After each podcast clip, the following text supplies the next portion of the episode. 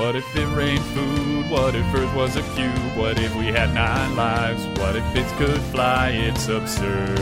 If money grew on trees, if we didn't have knees, if we walked through life slightly magnetical, it's absurd. Absurd hypotheticals. Hello everybody and welcome to Absurd Hypotheticals, the show where we overthink dumb questions so you don't have to. I'm your host, Marcus Lehner, and I'm joined here today by Chris Yee and Ben Storms. Say hi, guys. Hey, I'm Chris. Hey, I'm Ben. Guys, we're in it for another fight today. Are you ready to rumble? I am ready to rumble. I am predisposed to rumbling. That's good. That's what I like to hear. So our fight today is going to be which action figure would win in a fight. So we've each selected a very popular action figure, and we'll have them duke it out. I guess one point of clarification, it's the character that the action figure is based on that's the fighter, not the actual fighter. Because otherwise, I guess we would just be checking out how things of plastic into each other. Yeah, how durable the plastic they were made out of was. It would basically be, yeah, this podcast if we were like 6 years old, effectively. Yeah, so it's based on the characters. And I think it'll take some explaining for our first fighter here, because Ben, tell us who you did. So I chose Stretch Armstrong, by which I mean we picked the obvious ones and then we had to find another one and we found Stretch Armstrong. Stretch Armstrong, if you aren't familiar, is a toy first released in 1976 by Hasbro. He's basically a dude and basically just like a Speedo, and he's very stretchy is kind of the idea. He's like a big muscly dude, but you can like stretch him out and he doesn't break and he can stretch out. He's like about 1 foot tall to start, which by the way is bigger than I thought. He's 1 foot tall? Yeah. Whoa. Stretch Armstrong is big, yeah. And he can stretch out to about 4 feet if you, like, hold him with two people and, like, you know, really yank him. And you can stretch his arms out individually, things like that, all that sort of stuff. So, big old stretchy dude. I was really amused. I was looking up to try to figure out, like, various things about Stretch Armstrong. I just want to share very quickly. I found some Amazon reviews. And one really fun thing is, you know how sometimes on Amazon reviews, they let you rate particular aspects of the product? Yes, no, maybe. Well, they do. Sometimes I'm aware. Yes, I'm aware. Yeah. Yep, yeah. I thought it was rhetorical. Oh, well, okay, I guess it probably was. Anyway, they let them do that for Stretch Armstrong. So I know that, at least according to Amazon reviewers, he has a 4.8 in stretch, which makes sense, a 4.1 in thickness, which I guess is fair, a 3.9 in value for money, which, I mean, seems a little harsh, a 3.7 in durability, which, I mean, from what I've seen, seems very low. And then a 3.3 in warmth, which, I mean, I guess, I don't know. I guess that's fair. It doesn't seem particularly warm. Like emotional warmth? I guess. I don't know. Maybe it's, you know. How does he have any warmth? It's a very good question. That's a very good question. So unlike our other still-to-come fighters, there wasn't like originally a TV show or anything associated with Stretch Armstrong. He was kind of just a toy. There were a few attempts in like the 90s to make a movie, including one where they apparently plan on casting Danny DeVito, which does not really track with the way Stretch Armstrong works. That would have been awesome. I would have watched that. Apparently, he wouldn't agree to do it because if it had any jokes about him being short in it, I don't know. Anyway, it's a whole thing. But the only like media product around it, there was in 2017 they made a Netflix cartoon called Stretch Armstrong and the Flex Fighters. I watched the first episode. Not gonna lie, it's real bad, guys. Aww. It unironically used the line, "the city of the future today," and it kind of went downhill from there. And the idea is that there's this teenager named Jake Armstrong who goes to this fancy school in this futuristic city, and he was working on a paper for his botany class, which is a class they had for some reason with a couple of friends, and they took a break to go do some parkour. And crashed into a vat of flexarium, which gave them superpowers. So there's Jake, who is now Stretch, whose power is being stretchy. That's about it. There's Nathan, who's Wingspan, who basically just has an integrated, like, wingsuit, and that's kind of his whole power. I feel like he really got kind of a, the short straw here. He can't even actually fly. He just glides. I don't know. Anyway. Is it, what is the skin flaps? Is it skin flaps? It's basically his body from the neck down just flattens out into like a sheet. Okay, that's better than just... It doesn't just like flap flaps out. Yeah, no. Is it like the flying snake that we covered in a previous episode? Or it's like more like a flying squirrel, actually. Cage. Oh, okay. More like a flying squirrel, I would say. And there's Ricardo, who is Omnimass, who can change his size and mass, and looks like really the only one who's actually any, you know, usefulness. I guess the Stretchiness can be, but I watched the first episode. It was not very good. Randomly, Keith David was in it. I don't know why. Well, hey, if you got him pulled. Yeah, who knows? But yeah, so I didn't take too much from that, but I guess the fighting style he used there was kind of, he would, like, you know, grab onto poles and, like, fling himself at stuff, and, like, when the big monster fighting tried to punch him, he would, like, stretch it back and then, like, wrap the arm around to punch itself back in the face and things like that. But that was kind of it, all I really got from there.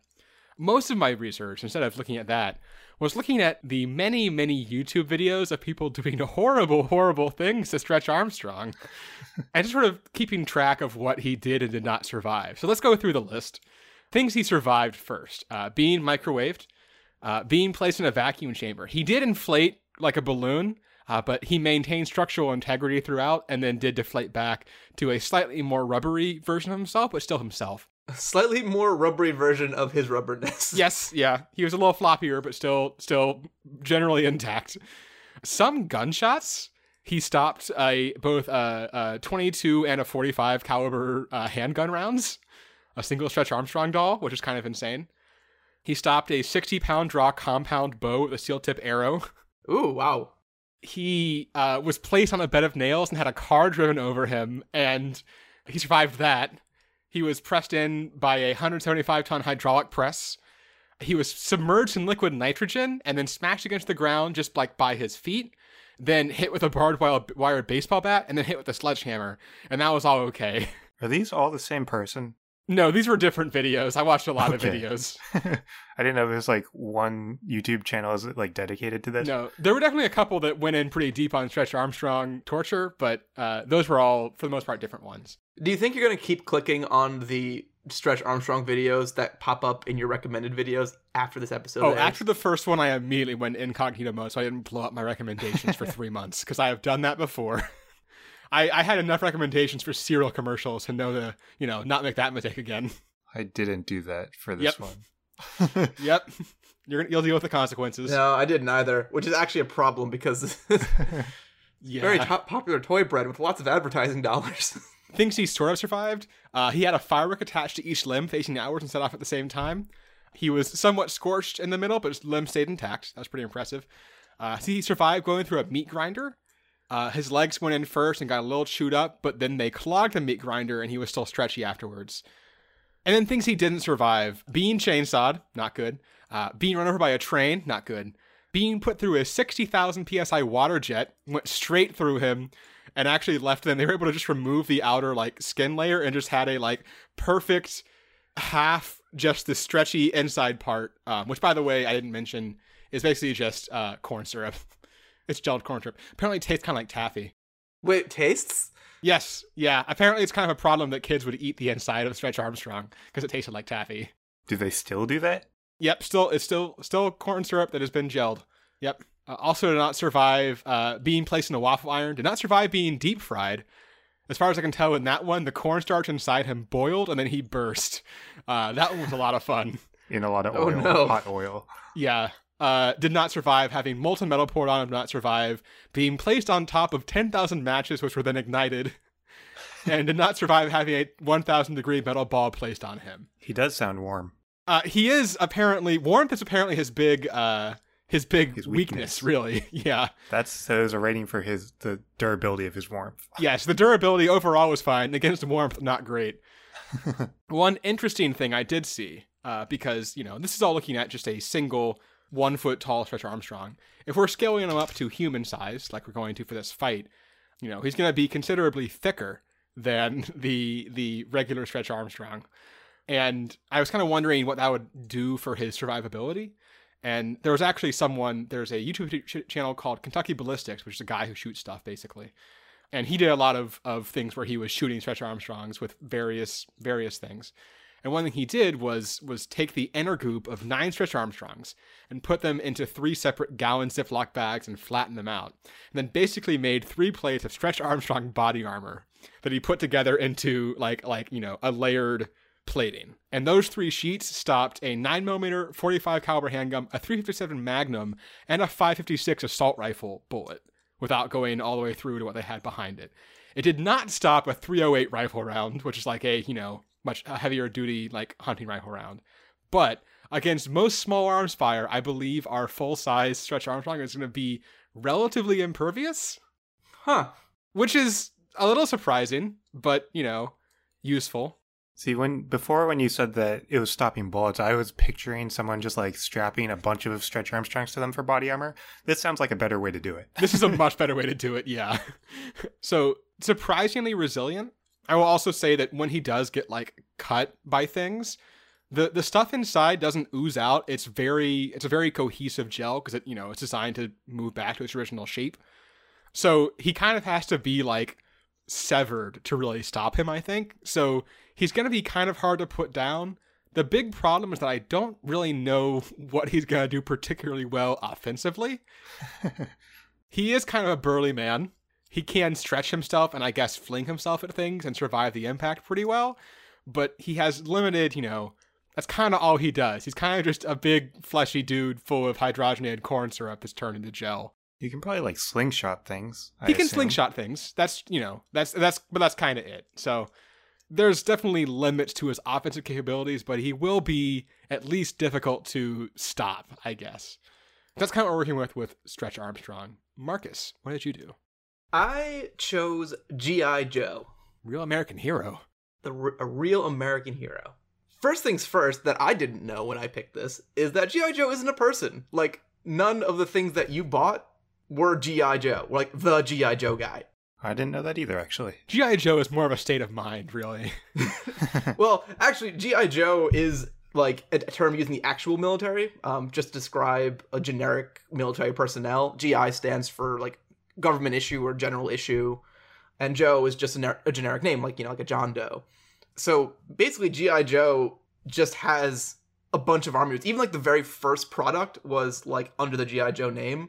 Had four people, like one for the, it was like Action Man, Action Air, it was like military, Navy, Air Force, and one more that I forget. I didn't write them down, but there's never like, hey, this dude is like the one that's on the box. Like even that, like the dude on the box varies a lot. And so I was trying to watch like a bunch of commercials, see if like they kept reusing somebody, and not really. Although I do really love the gall of the G.I. Joe commercials to show like 17 different toys and then just be like, yep, if you buy this, you get that one tiny helicopter and no people with it. The cream of the crop being the G.I. Joe troop carrier holds 28 Joe figures, each sold separately. So you can buy a big empty car with nobody that can fit 28 people that you don't own. That's how they make their money. Toys are a big money maker. Oh yeah, no, that was the whole thing about this. Like, you know, they knew it was going to be a, like from day one they knew this was going to be big. I think they bought it from the original guy who came up with the idea, and this was back in the 70s or so. The idea was bought off the original guy who pitched it for $100,000, which is a lot for just like the day one pitch. She should have stayed in for royalties, but shame on him. So I had to pick something to use, because otherwise it's, hey, you have a whole made up military. So what they did do is they did have a G.I. Joe, well actually they had multiple G.I. Joe animated series, but I picked the first one, titled G.I. Joe, An American Hero, OG G.I. Joe animated show. So the closest thing we have to the G.I. Joe man is Conrad S. Hauser, codename Duke. So he's the field commander and second command after Hawk, which already is starting to get a little gray about who the real G.I. Joe is, because Hawk in the Marvel comics is the original leader, and then like 20 chapters in or so gets promoted to like a non-field command role, so like he doesn't go out in the field with the team very often. So, you know, Duke gets a lot more airtime, and in the show he's like the day one, you know, leader with his bosses up ahead. So I'm taking Duke as like the main guy. And as far as who Duke is himself, he's just your very typical like quote-unquote perfect military dude. You know, he's got all the special ops training, speaks languages, you know, is known for being really, he's just basically known for being competent and has no other personality traits. He's a competent white military man with no defining attributes besides being good at military stuff. So basically after this is where I was trying to pick the like main squad of people out of the show. But the problem is they're still trying to sell this whole line of toys. So even in the show, they have so many different characters. So basically, my whole research was trying to identify who the main characters in the series are. Who is Joe? So I basically only took people who were somewhat relevant and had been, like, in multiple episodes. So besides this list I'm going through here, there's, like, a good dozen plus other people in this one animated series that had a reboot, and then there was, like, a movie, and then a live-action movie, and then, like, four more spin-off series, so it's, like, crazy. So here we are. I'm gonna go only by their code names. So number one, Duke, explained, just general military guy. Second guy, codename Flash. He's the tech guy. Again, no actual personality, like discernible personality traits, except he's like the nerdy science guy. He believes in science. Important thing about him is he has a laser gun, which, Ben, you mentioned you're not very good against warm. I did not mention because I didn't have great data on it. There was also a video where someone had one of the most powerful, like, commercial lasers you can buy, and it did not do that much to not G.I. Joe, to Stretch Armstrong at first, but then it did eventually melt a hole in his little chest. So you need to maintain your aim. Maintain laser contact. Yeah, I mean, the laser gun in the opening cutscene just, like, melts through, like, a 2-inch metal plate. So he is hosed. Other characters, and the amount of information they give in the bios varies wildly and is of varying levels of detail / realism / like what they decided to include. But we have codename Gung-Ho, born in the Bayou. He earned a reputation as a knife fighter in New Orleans. So he's kind of your just badass, like, commando-y guy. Rock and Roll, who's a machine gunner whose special ability seems to be that he used to be in a rock band, so the noise of machine guns don't bother him as much. That's a good ability. You have Scarlett, who I love. The most accurate description of how this is, like, you know, treated as a character in the show is... Scarlett is an extremely talented woman. So basically, she's a love interest for Duke, but she also has all the special ops skills. So she's also, you know, super competent. She also uses a hand crossbow instead of a gun for reasons that aren't explained. Every once in a while, she has a gun, but she generally uses this little, like, hand crossbow that makes her, I guess, cooler. Oh, it's like Hawkeye in the MCU. Yeah, basically. Probably the most unique one is... Snake Eyes, who is basically ninja plus soldier. He's like this stoic guy, all dressed in black, who has like a ninja-esque, like a Shredder-esque kind of mask that he wears. He disappeared for a while to do training in Japan under unknown circumstance and has come back with all these ninja skills. So Snake Eyes is basically a ninja plus a soldier. Stalker, whose ability seems to be that he's a former gang leader from Detroit. And Zap is our demolitions expert. These are probably like the relevant ones. Like, you have a bunch of tough guys, you have a ninja soldier, you have the two main characters. One has a crossbow, one is just Duke, and then laser gun Flash guy is pretty good.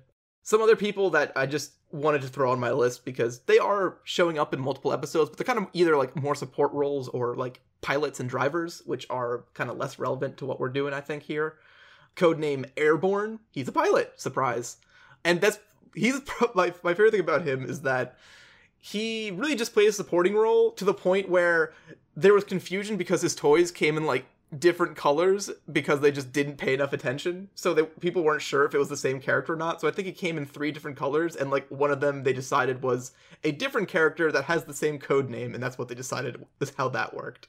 Codename Breaker is their communication specialist who, quote... His habit of chewing bubblegum, even in adverse situations, is the ultimate expression of his self-confidence. Clutch, who is described as their chauvinistic driver. Covergirl, who is a former fashion model, who's now a mechanic because she's like, forget all this girly stuff, I'm gonna just, like, fix engines. Doc, who is a pacifist medic, but they make sure you know he's not just any doctor. They specifically mention that he went to Harvard and then did his residency at Johns Hopkins to give, you know, so you know he's legit. He's the best of the best. You got Wild Bill, who is just cowboy helicopter pilot is his entire character. You have Tripwire, who is who's also another explosive expert, whose character trait is that he's incredibly nervous and clumsy around everything except explosions. And the way they establish how nervous and clumsy he is he got kicked out of a monk monastery for breaking too many dishes. But around explosions, he's okay. But around explosions, that's the one thing he's not nervous around. And then my favorite codename of them all is codename Snowjob, who is an Olympic-level biathlon athlete and con man who has shifted to the military. Okay. So, yeah, I mean, like, as far as this fight goes, I mean, basically they operate in teams, like usually like a good like a half dozen of them or so. They use and have access to you know, jets, planes, guns, like commando type tech. Like you gotta get all the different play toys in there. So they are basically like Special Forces Army. So it kind of, I think, sets a baseline for this fight of, hey, can you deal with like guns and grenades and stuff? Because I got lots of people with guns and grenades and stuff.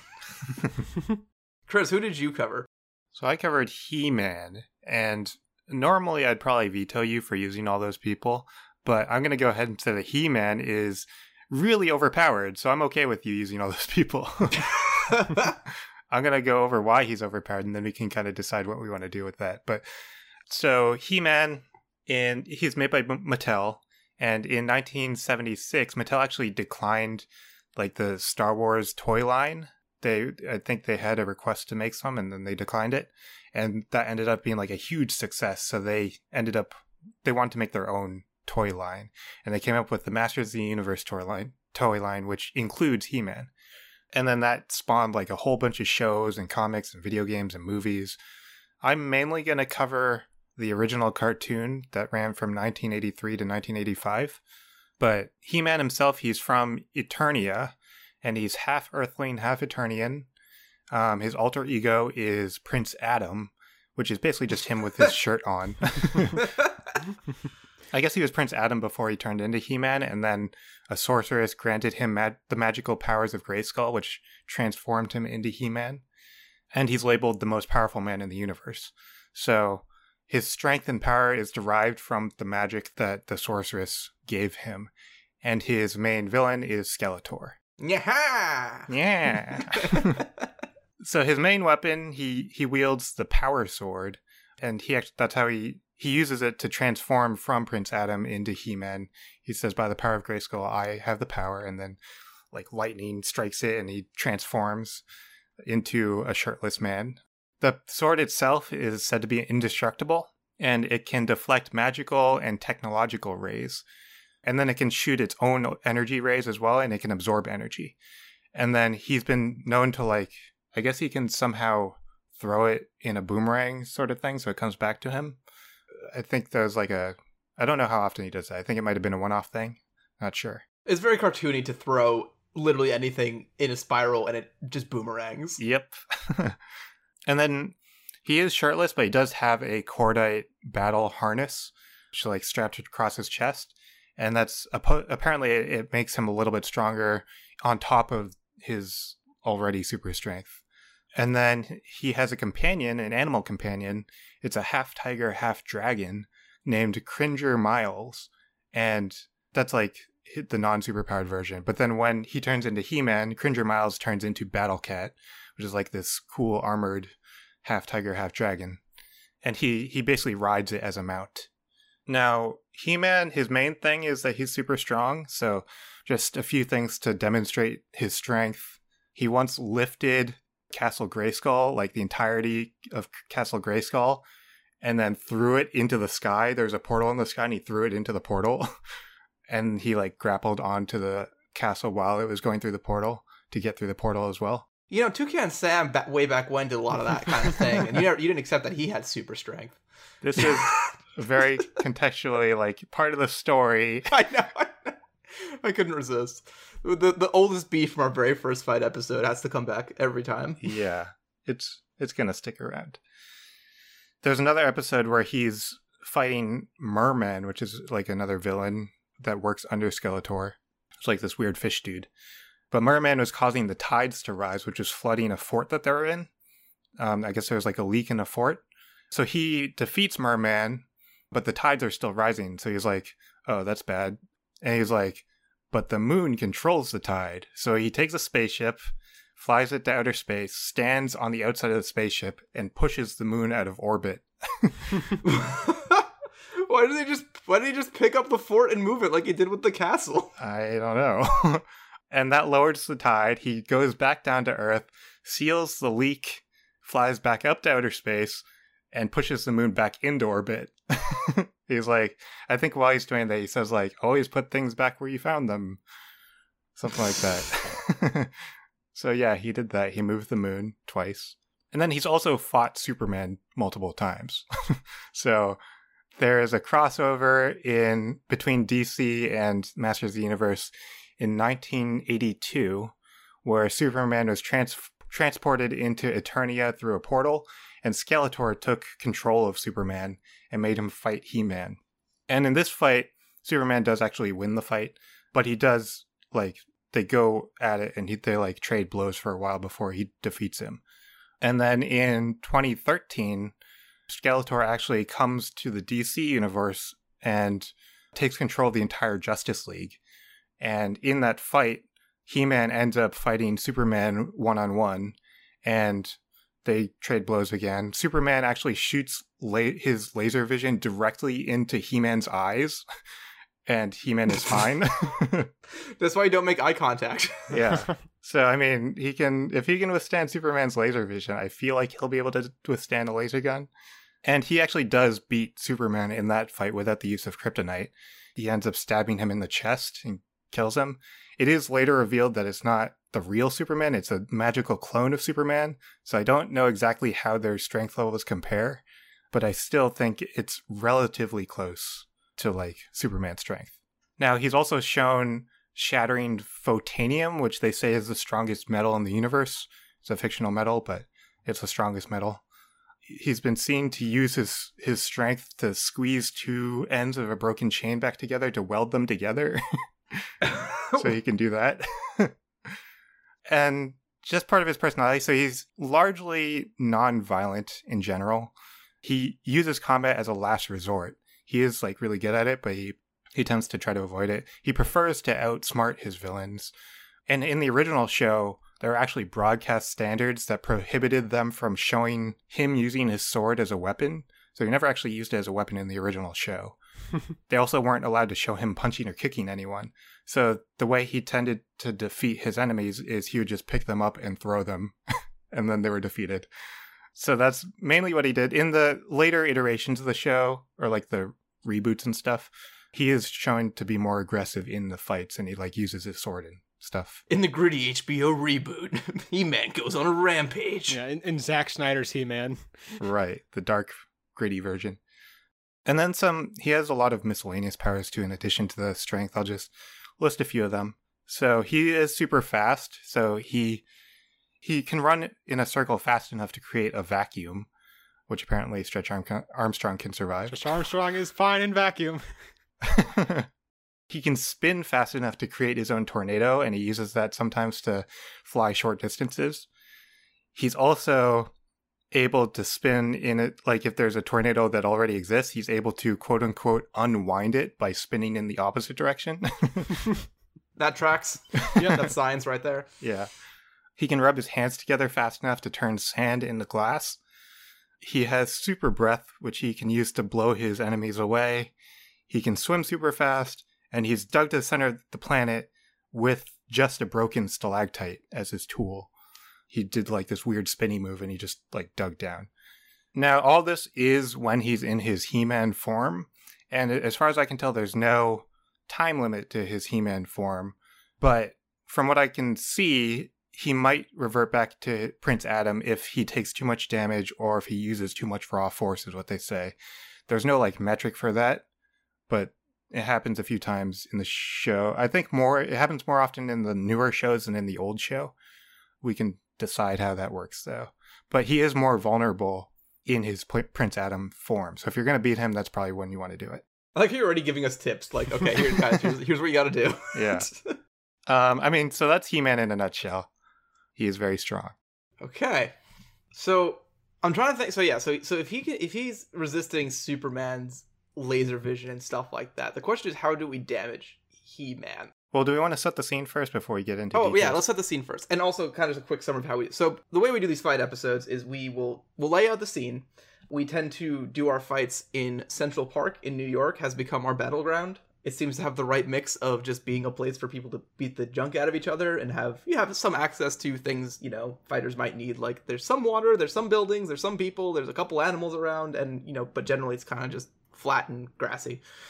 So we'll be fighting in Central Park, and We're going to be doing it a little different this time. So what we'll do, what we've been doing in the past is we'll assign a win rate percentage and we kind of just leave it at that. Like, hey, most of the time He-Man's going to win if these things happen. Otherwise, these things will happen and, you know, the G.I. Joes will have a chance or, you know, in this rare case, Stretch Armstrong will win. So what we're going to do this time is we're going to still set up those percentages, but then we are going to put those into a randomizer and actually spin it and have a clear-cut winner who actually wins the fight. Using those percentages that we came up with. Yes. So it's basically the same thing we're doing before, but with drama. So now if there's someone that only has 10%, they can still win. Yeah, they can still win the whole fight, which is going to be great. Well, 10%'s a little generous for Stretch Armstrong. Yeah, that's fair. All right, let's start there. I don't like to write someone off before we even get to talk about them a little bit, but let's see. Let's discuss what Stretch's role in this is. So can you think of any other offensive move other than slingshotting things? I guess you could, like, strangle people. I mean, anyone can strangle people if you try hard enough. Like, technically, yeah, but you yes. can strangle people from a far distance. I think if you're going to go down that route, it would be more like getting the arm around someone's neck and then, like, wrapping it around and then yanking on it, right? Like, that's kind of how you do it. Yeah. That's possible. So the other thing you can do is he has shown the ability to, like, redirect things back at people, right? Say that, like, a cannon is firing at him. He can sort of, like, grab the cannonball and, like, whip it back around so it flings back towards the person. I don't know if that would come up necessarily, but well, I guess I'll say this. Stretch definitely can defeat individual members of G.I. Joe, like, you know, if he's bulletproof to a bunch of calibers of bullets. Yes, yeah, that is helpful. He's going to be stronger in a one-on-one fight, like, definitely, like, per person. Like, you know, if you're fighting somebody and they are immune to all types of bludgeoning and most kinds of penetrations and bullets and all those things, and you know if you have even our cool knife fighter from New Orleans, Gung-Ho, you know, one-on-one against Stretch Armstrong is going to be probably advantage Stretch. So are there any other weapons that you have, Marcus, besides the laser gun that Stretch Armstrong can't withstand? Does anyone have, like, a flamethrower? Yeah, there's a flamethrower guy somewhere. There's, like, explosives. Snake Eyes has a sword because he's a ninja plus a soldier. They have, I mean, vehicles. They have tanks and jets and things, which I thought was going to be my thing. Like, oh, are we going to include these? But maybe we're getting close to including those. Because it seems like I'm dancing around a little bit, but we're very quickly approaching, can He-Man defeat the U.S. Army? Right. Here's a couple questions. Do you think G.I. Joes are allowed to commit war crimes? Are they technically part of the U.S. military, or are they sort of their own, like... I mean, GI stands for government issued, right? Yeah, they are part of the army. I'm not sure if they... let me see. I think they're literally just American Army. Okay. I mean, they're all the branches of the American Army, but... I didn't know if the idea was that... Because, like whatever canonical version we're using, if they were literally part of the army or if they were, like, a bunch of military specialists who frequently worked with, you know, like, the U.S. military, but weren't necessarily kind of their own thing. Oh my God, I'm sorry. I was just trying to see. I was checking the Wikipedia page to see if it clarified exactly if they were part of the real life army, and just stumbled upon there was a mini series that they did. And during that, it debuted former WWF and then current AWA professional wrestler Sergeant Slaughter as a member of G.I. Joe, played by himself. That's great. So Sergeant Slaughter was like, I want to be on this show. I'll play myself. Hook me up. Put me in there, coach. My thought is chemical weapons. Against He-Man or against He-Man. I mean, fine, against Stretch Armstrong. I'm sure you can make something that is not conducive to corn syrup, but against He-Man, if there is a way that, is he, like, poison immune? Is he, like, that kind of superhero, or is he just, like... I mean, I don't know if they've ever shown him against chemical warfare. Or poison. So, for some reason, it hasn't come up, guys. I don't know. Has Skeletor ever, like, you know, poisoned the water hole and He-Man's so sick? Skeletor's main thing is magic. So he is very powerful magic. I don't know exactly how we can relate that. I do like that one of the weaknesses listed here on this wiki page is just limited experience with violence. Yeah, I saw that a bunch. I think it's mainly because he doesn't choose to fight. Right, yeah. So he does have one villain that I just found called Stinkor, who uses toxic odor to render his foes immobile. I don't know exactly how he fares against He-Man. Yeah, that's the problem. It's like, yeah, he doesn't do that, but then does it work? He probably ends up losing against He-Man, I assume. Well, I mean, at the end of the episode, yeah. Yeah. He's still, he's half human, half Eternian. He's a demi-being. Yeah. But I mean, that's not why he's super strong. The reason he's strong is because of the magic. So he was just like a normal dude before the Sorceress gave him magic. Right. So I'll say that the G.I. Joe has a shot, because the thing is, they can be crafty. I think my favorite is, like I said, I watched one episode of the 1.5 episodes, give myself some credit, 1.5 episodes of the G.I. Joe animated series. And in the first episode, they literally did the reveal where, like, someone rips off a fake face to show that they're somebody else 4 times for 4 separate occasions. They literally had the plot of it was, hey, they had this mass device, they called it. It was an acronym for something that would, like, shoot this blue aura energy at something and it would teleport it. So the plot of the episode was that they were testing their new base out, like its defenses. So they had the G.I. Joes infiltrate their own base to test the security, which of course failed against the G.I. Joe team. Hilariously, they also caused a lot of fucking damage when they did it. Like, they're like, oh yeah, you want us to test it out? And, like, first off, they had, like, the female lead, Scarlett, like, sneak in, do her thing, and she just, like, was on the rooftop she needed to be on, ready to drop in. And then, like, then they had, like, Duke did a kind of similar, like, you know, low impact methods of sneaking in. And then they had the third guy, who I think was Stalker, just, like, literally blows through the front gate on a motorcycle with guns on the front, like, while they're shooting at him. And, like, they, like, sync it up so that, like, he ramps off of something and the motorcycle, like, lands into a weapons depot and, like, explodes a whole building. And then, like, he just, like, strolls in. And I'm like, you just did a lot of damage to your own base for this test. But anyway, the point of it is... So, if you have, like, a bunch of people with explosions and stuff, I think eventually all those explosions will cause He-Man to revert back to Prince Adam. Yeah, but to get to my point of all these face reveals, they did all this, and then, like, you know, they make it into the secure command center. And, like, the subplot in this episode is that there's this woman there who's, like, from, like, budgeting, who's, like, you know, the uptight rules lawyer who's, like, making sure everything's doing this and being a pain in everyone's butt. And then the evil guys use the teleportation dice for the first time, and they dump literally, like, 30 people in the control room. At which point, the budget person who's done literally nothing reveals themselves to be... a bad guy, and they just walk to the other side of the room, and I'm like, that was so unnecessary. You could have just teleported in with everybody else and it would have been the same. But they could probably use this. I mean, you could get my joke character Snowjob as a con man. Snowjob befriends He-Man and leads him into a carefully prepared trap, I guess. Yeah, you could.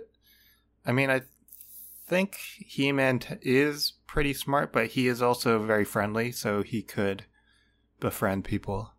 Also, I just found out that Stinkor, the toy Stinkor, actually was scented with a semi-foul scent. Why? Oh my god, that's amazing. And that was considered its action feature. Action feature smells like junk. Hey, kids buy those stink bombs, so it's there's a market for it. So yeah, I guess you could potentially trick He-Man into a trap. What would your trap be? I mean, it might be a vacuum chamber. But, like, I'm thinking, like, you lock him in something and then either fill it with poison gas if that works. We can fill it with stinker gas first to see if that works. And then otherwise, like, just like. So I think he's fine in a vacuum because he flew out into outer space and he was, like, actually outside of the spaceship. But poison might work. Yeah, poison or, you know, something. Once you have him in a box, like, you can do a lot to a box with military tech. He can also break out of the box pretty easily. Yeah, it is the biggest materials, huh? Yeah, he broke out of photanium, which is the strongest metal in the world, or in the universe. So, like, you can trap him and he'll probably be confused for, like, maybe a little bit, and that's when you can attack. But then once he knows what's going on, I think you have to act really fast. I think the trap should be explosives, and your attempt is to try to get him to change back into Prince Adam. Yeah, that's probably your best shot. Because that'll be faster, right? The way to win is to pretend to lose the main fight at Central Park. Then have our good biathlon athlete Snowjob befriend He-Man after, you know, be like, congratulate him on his victory, not indicating he's a participant to the fight. And then once, you know, kind of hang out with He-Man until his defenses are down, and then take out, I forget his plainclothes name. Prince Adam. Prince Adam. I do think, by the way, that the only chance that Stretch Armstrong would have is from all of the various terrible things done to him. He frequently is still pretty intact while looking very, very messed up. I think he kind of has to play dead. And then once one of the others is still alive, while they're giving, like, since they're both from Saturday morning cartoons, well, they're giving a PSA about, like, teeth brushing, then he strikes. That's pretty much his only chance. So both of your plans involve faking your loss. Yes. Yeah, which kind of comes down to technicalities at that point of when does the fight over? But funnily, you mentioned how, like, how He-Man is not familiar with violence. Funnily, like, G.I. Joes aren't really either, because they're under a similar constraint where, in order to be the proper TV rating, they can't show any, you know, death or even serious injuries. So, like, every time they blow up a helicopter, like, you know, the pilot jettisons, you know, nobody ever gets, like, actually shot, which, it's funny you don't notice this more as a kid, that, like, everyone with a sword and guns and all these, like, super deadly weapons that have no other way to, like, hit people, like, the action scenes are just, like, slapstick to make it so that the sword isn't actually what stabs somebody. Does this mean that Stretch Armstrong actually hasn't even better chance than I thought, because he's the only one not constrained by Saturday morning cartoon, like, violence attack requirements? He's very familiar with getting violence put upon him. Right. He's the most experienced. He actually is. That's very funny. He's the most experienced fighter, but it's not going to help him, I don't think. Yeah, probably not. Realistically. All right, let's... This actually is going to be... Do we have anything else to include? Because I feel like the conversation's wrapping up here. Yeah, we mainly focused on G.I. Joe versus He-Man, understandably. Yeah. Do we want to match anyone up with Stretch Armstrong? I think it really is just that during the PSA, that's kind of it. If someone actually attempts to kill Stretch Armstrong, they eventually will. It might take them a while, but they'll be able to pull it off. Okay. So usually we do, like, these two people are fighting, or, like, the percentage of these two people fighting, and then the third person's left over. Or, like, we swap people out. Okay, so actually, the narrow for Ben to win is actually kind of narrow, because... Stretch would have to follow around Snowjob to be there kind of when the con ends. Because if He-Man is the last man standing, I guess, could Stretch choke out a non-power Prince Adam? Could Stretch Armstrong, like, choke out Prince Adam? I don't know. Maybe. Can Stretch Armstrong kill a normal person? Yes. Yeah, I would say so. Yes, yeah. Yeah. I didn't really look into, like, how much, like... what Prince Adam is like normally. I think he's supposed to be pretty clumsy. Oh, does He-Man have to say the words to do his thing? Or does he just hold up the sword? I think he has to say the words. I'm not sure, though. Ooh, okay. But, I mean, once he's He-Man, it's not like he has to change back at any point unless he gets hit a lot. Right. So what I'm saying is, like, either G.I. Joe is defeated... and Stretch Armstrong is feigning defeat, right? Mm-hmm. He's, like, slightly scorched and, like, has some slashes on him, and he looks pretty messed up, but he's actually still... Yeah, he's like, the upper torso and, like, the legs are empty, and he's got, like, nothing left. And the fight's over, and He-Man is walking away victoriously. He's like, okay, cool, I won, and turns off He-Man for a hot second. And Stretch Armstrong happens to be there, and boom, latches on. Yeah, that's probably how you win, Ben. Mm-hmm. Similarly... the other option would be if the long con for G.I. Joe's goes well, because mine is going to be, like, days later? Like, I'm not sure if He-Man would immediately untransform, like, until, you know, Snowjob got set up with something, because it's going to be harder for Snowjob to just choke out Prince Adam, I think. So he's going to require some more setup. So if the G.I. Joe long con works, then Stretch would have to kind of tail the military unit for like a few days, which probably isn't really in Stretch Armstrong's like super wheelhouse to track military personnel. Doesn't seem great for him. Special ops. So again, the most likely thing is that He-Man just wins by defeating us with his massive powers. But how likely is it that He-Man will pick up that like one extra G.I. Joe character is like a con? Because it actually seems pretty likely to me. Yeah, that the con works out.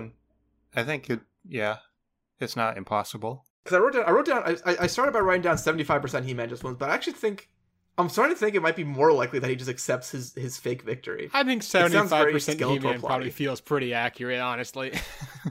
That seems pretty generous, if anything, to the rest of us. Yeah, He-Man is pretty strong and powerful. I mean, like, is your only path to victory is doing that fake lose thing. But I am trained special ops, so it's not like I'm just like faking it like a sitcom dingus. These people are trained for it, and we have fake masks if we need to. We have fake face masks, as many as we need. You don't have to say sitcom dingus. You can just say Stretch Armstrong. It's okay. I understand. I'm not some idiot Stretch Armstrong trying to track somebody. Yeah, so I do think you have a better chance of winning after you fake losing than Stretch Armstrong. I think if I were going to split it up, I would probably say, like, if we're going to go with 75% He-Man, which I think that's reasonable, it would be like 17 or 18% G.I. Joe, and then like 7 or 8% Stretch Armstrong. I put 22 and 3 just because the thing is you have to be lucky about where you end up in your defeated form. That's fair, actually. You know what? That's fair. You have to be fighting where the fight ends. If you're just like 100 feet in the middle of a field, it's going to be tough to sneak up. Yeah, that's fair. Okay. Actually, you want to make it 5 because the website that I'm using for the spinner, the minimum is 5 for one person. Then 75, 20, and 5 it is. All right, 5 is a lot, but hey, the wheel never lies. Because, well, it hasn't told the truth yet either. The wheel so far is undefeated. One wheel only tells the truth and one wheel only lies. You must figure out which question to ask it to decide who wins this fight. So those are percentages we're going with? Yeah, 75, 20, and 5. Okay. I'm sad that we can't see this wheel. Do we have anything else to talk about, or should I just spin it? Spin it. Okay. Spin it. I need to, yeah, spin it up. Here we go. There's no like sound effect. Oh my god, G.I. Joe won. Yeah! Wow. Yes! The new format paying off immediately. G.I. Joe beat He-Man. So this is how this goes. This fight starts off. You got the Central Park, you know, the sun's coming up over the horizon. Sun is rising, glistening off our fighters. You see He-Man and Stretch Armstrong standing there. And you just hear a rumble as many tanks and jet fighters overhead descend onto Central Park. And then chaos reigns. And there's lots of fire and explosions and laser guns. And Stretch Armstrong is now a puddle. Absolutely destroyed, and He-Man is absolutely 100% fine, and then proceeds to casually walk around just punching tanks. But in the chaos, our a man doffs off his skis and gun, and puts on his He-Man fan club T-shirt, and after the G.I. Joe army retreats, goes over, congratulates He-Man. And they go out, and they go get a coffee, and things are pretty chill. The shirt, by the way, just says, He-Man is the man. And that's the shirt. Yeah, He-Man is the man. He-Man, more like the man. Yeah, and then you're just, they're doing that, and while they're at that coffee shop, the rest of the G.I. Joe engineering team, with all their silly names, you have, Tripwire and Clutch and Breaker and Stalker and Rock and Roll are down busy in the New York sewers, pouring hyper-reinforced concrete and steel around a tube and putting one little vent in there. And so then as they're walking down the street, and it is now back to Prince Adam, of course, after a coffee and a nice lunch, you got to relax. Snowjob brings him by, the sewer manhole cap is left open, pushes He-Man in, he falls in, the lid closes. The chamber is full of stinky gas that interferes with vocal cords, and Prince Adam suffocates in the sewers and is rendered defeated. Perfect. And with that, and my sweet, sweet victory, we move on to our Would You Rather question. All right, Chris, I'm going to start this one off with you because you just did all this Masters of the Universe crazy nonsense. Okay. Would you rather travel through time or space? Obviously, we do both, naturally, but at the regular speed. So interpret it to, would you rather be able to, like, inherently manipulate time or manipulate space? So, like, go anywhere I want at any time, or go to any time period at any time I want?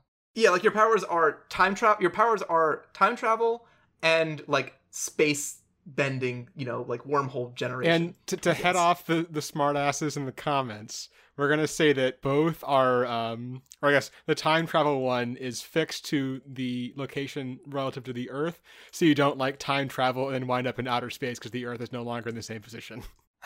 Right. Also, to fend off even more other nerds and things, we're going to say they're absolutely independent and that in no matter of physics does bending time allow you to bend space or vice versa. Correct. Okay. Teleport or time travel? Teleport or time travel is kind of the question. Although remember that when you time travel, you can't, like, time travel to ancient Rome. You can travel to the same time as ancient Rome, but still wherever you currently are. Right. Which is relevant. So if I go really far back in time, in Boston, and nobody's gone, like, come to Boston yet. Yep. Pretty much. There's not going to be anything here. There is not. So time travel is dangerous, probably. And because of that thing where, like, I can't, if I'm in Boston, there's nothing in Boston. I'm limited to where I can, or when I can go to where it'll be interesting. I mean, you can always, like get on a plane and fly to Rome. And not then if I go in the past. Oh, no, but like do it in the present and then in right. Time travel and yeah. Then you can just come back to catch your return flight. Like, that's true. I could do that. Yeah, and plus it's not a time machine, so you don't have to worry about just getting, like, bullshitted by like, oh, and something went wrong during the time travel and your machine is broken. You have to go fix it with dinosaur parts. Yeah, it's just I have the ability, and I can also go to the future, which would be pretty cool. It would be. I mean, I feel like being able to teleport is more useful in, like, day-to-day life, just on, like, with practical stuff. Time travel is just more of a cool side thing to do, I guess, unless you're, like, if you're doing something and you mess up in your job or something like that, and then you can travel back and do it again. That could be useful. So, question for you guys. If you could teleport like this and you were just, you know, going to work, how would you do it? What do you mean? Like, I don't know about you guys, but I don't have, you know, my own office or something. I work in a cube. In a line of cubes. So I can't just teleport right into my cube, assuming I don't people to, I mean, I guess if you don't care people know you can do it, it doesn't matter. But that's what I was gonna say. I'm like, I'm telling everybody. If you'd like to keep it secret, how would you do it? I mean, I feel like you could find a place close to your office that's secluded. I can't imagine I'd be working at an office if I had this power. That's a really good point. Like, I can't imagine I haven't converted this into money. If nothing else, you're, like, literally the greatest courier ever. Yeah, like, what I would do, what I immediately thought of, because it kind of, like, time and space made me think about, like, big space, you could do, like, space exploration with your time-moving powers. Like, you could explore different times, or you could explore, like, different planets. I mean, you could work for NASA. Or just explore planets, because it's fucking awesome. Or that. Well, you'd probably want to get in touch with NASA so you don't die when you get there, but... Yeah. Hey, NASA, can I have a spacesuit? I'm going to go to Mars tomorrow. Right. So you're bending... You're not teleporting yourself. You're bending space so that there's, like, a portal that you go through. So if you go to space, are you destroying everything around you? No. It's specifically travel through space. So you, like, slither through. Okay. I actually feel like the time travel is more dangerous because you're going to get messed up by some weird past diseases and shit. Yeah. And you could mess things up. Definitely. I guess part of it with the planet exploration, like, yes, obviously I would love to go to the moon. That would be cool. Or Mars. Or there's nothing there, though. But there's kind of, right. It's kind of like you go there and you're like, well, that was cool. And then you come back and, like, it's really cool. Don't get me wrong. But... it'd be cool, like, the first couple times you do it and then you get bored of it. Right. And then you kind of just use it to, like, skip your commute and, like, save on plane tickets. But that's also pretty useful. I mean, it would be cool to travel. Like, you could take a day trip to Australia. Yeah. I mean, time travel, you can go forward like 20 years and get a sports almanac and come back and, whew, those bets. I actually think that you could make a lot of money if you just basically told companies, hey, I can get documents in the physical world from one place to another immediately. Because that seems useful for a lot of, like, sensitive things. Data transfer. Yeah. That's actually one of my favorite facts about, like, big data transfer for huge servers, like, you know, like when companies like Google's and stuff are transferring databases. They can do it over the internet, like, securely, but it's actually faster to transfer data to a new location by downloading it onto hard drives and then just mailing those. Right, yeah.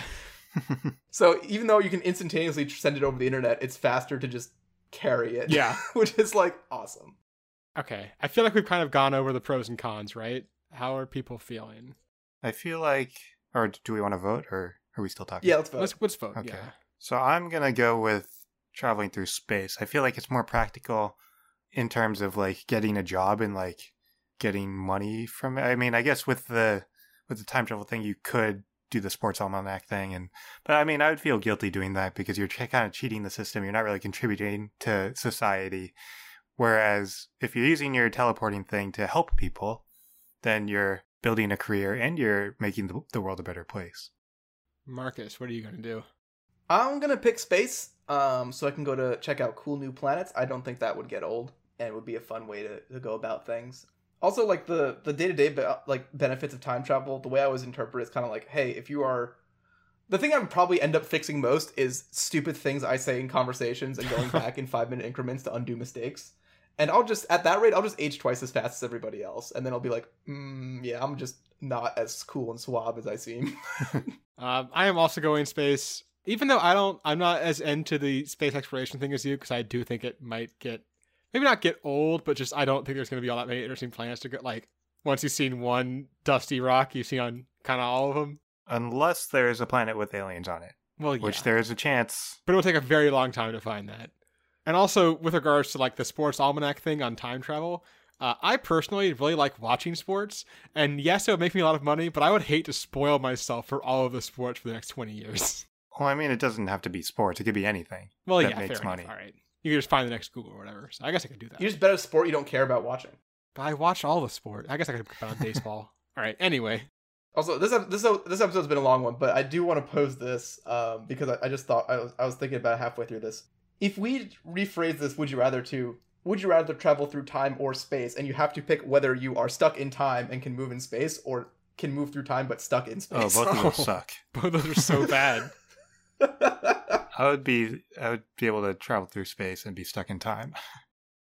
I think I'd be stuck in space and travel through time. They're both awful. Yeah, it gets tricky. We won't go into it. It gets tricky with can you manipulate things if you're stuck in time? I don't think so. Things move. In which case, you can go and see everything as it is right now, or yeah, you just are stuck as a vegetable. But you do go through time, and I guess it does have an end at that point. Right. That's the thing. That one ends eventually. All right. But you know what doesn't end, guys? What doesn't end at all?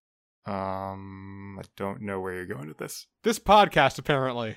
Yeah, our podcast. Well, our podcast does end, but what doesn't end is the unerring support of all our listeners. And if you want to be part of that awesome feel-good movement that makes me, Ben, and Chris feel great about ourselves, but also helps us stay on making the show and all those things and keep coming back to you week after week, help us out. Leave us a review. That's a super helpful way to get this podcast up in the search thing so more people can find it. Send us some questions. You can email us questions, and we are more than happy to answer listener questions. And we are very slowly running out of new ideas. So you could be literally saving the show by sending in questions. And then also direct support through our Patreon, www.patreon.com/absurdhypotheticals. $1 a month gets you access to all our bonus content. And yeah, that's that spiel. You can join us next week, where we answer the following question. What if movies were real?